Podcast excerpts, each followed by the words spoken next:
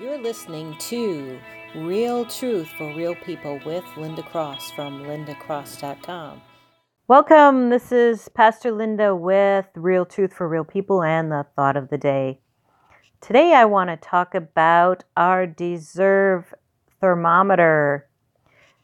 As I was praying today, I just got this I got this word and I wrote it down. It said some say we get what we deserve. I'm saying as I praying that the Lord reminded me that we get what we believe we deserve. We can't receive above our belief thermometer. When the thermometer gets to I don't believe I deserve that, it shuts off our ability to receive. In the natural or on your job or in your relationship, it's the same in the spiritual realm with God. Jesus said, According to your faith, so be it unto you. So if we don't believe that we deserve it, and if you don't believe you deserve it, you shut down that blessing that may be what you've always wanted, desired, and maybe ever uh, even asked for from God.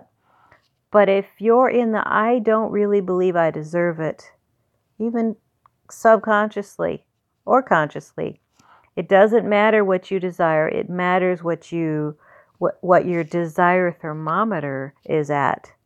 So, how can we change our desire thermometer?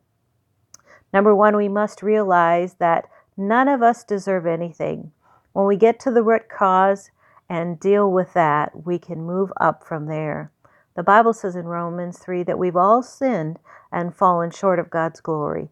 So, really, we don't, and none of us deserve anything. We really deserve hell, judgment for our sin. Number two, God's remedy. We must understand God's remedy for our sin. He sent Jesus to become sin for us who knew no sin, the Bible says in 2 Corinthians 5:17, so that we could be made the righteousness of God, not by our works of righteousness, the Bible says, but by his mercy he saved us. So we don't get what we deserve, we get his righteousness, and that's right standing with God.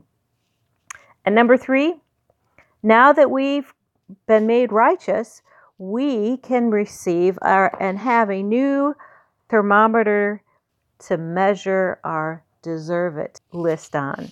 You can now believe and receive any promise made to you in God's word. And you can have confidence it's his will for you according to 1 John 5 verse 14. It says, "Now this is the confidence that we have in him. I love that word confidence.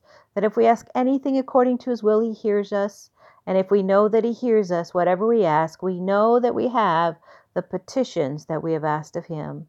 That's verse 15.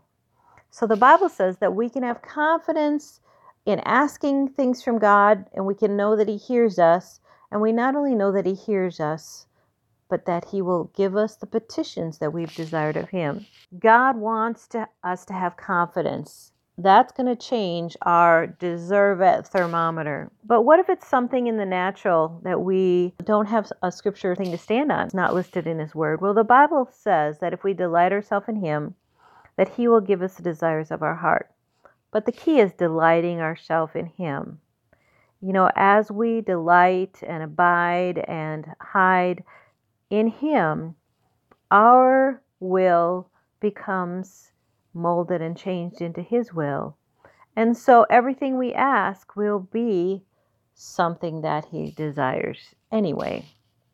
So it doesn't matter, whatever it is, if you'll abide and hide and delight in Him, if it's something that He doesn't want you to have, then you'll you'll no longer desire it. You know, the things that I have gotten into trouble with and regretted are have been decisions that I've made when I didn't abide and hide and and uh, delight in the Lord. So I just encourage you to rest and trust in Jesus and delight yourself in Him, and know what His words what His word is. He says, if you'll ask anything according to His will, He hears you, and if He hears you, you can know that you have the petitions that you have desired of Him. So that's the thought of the day.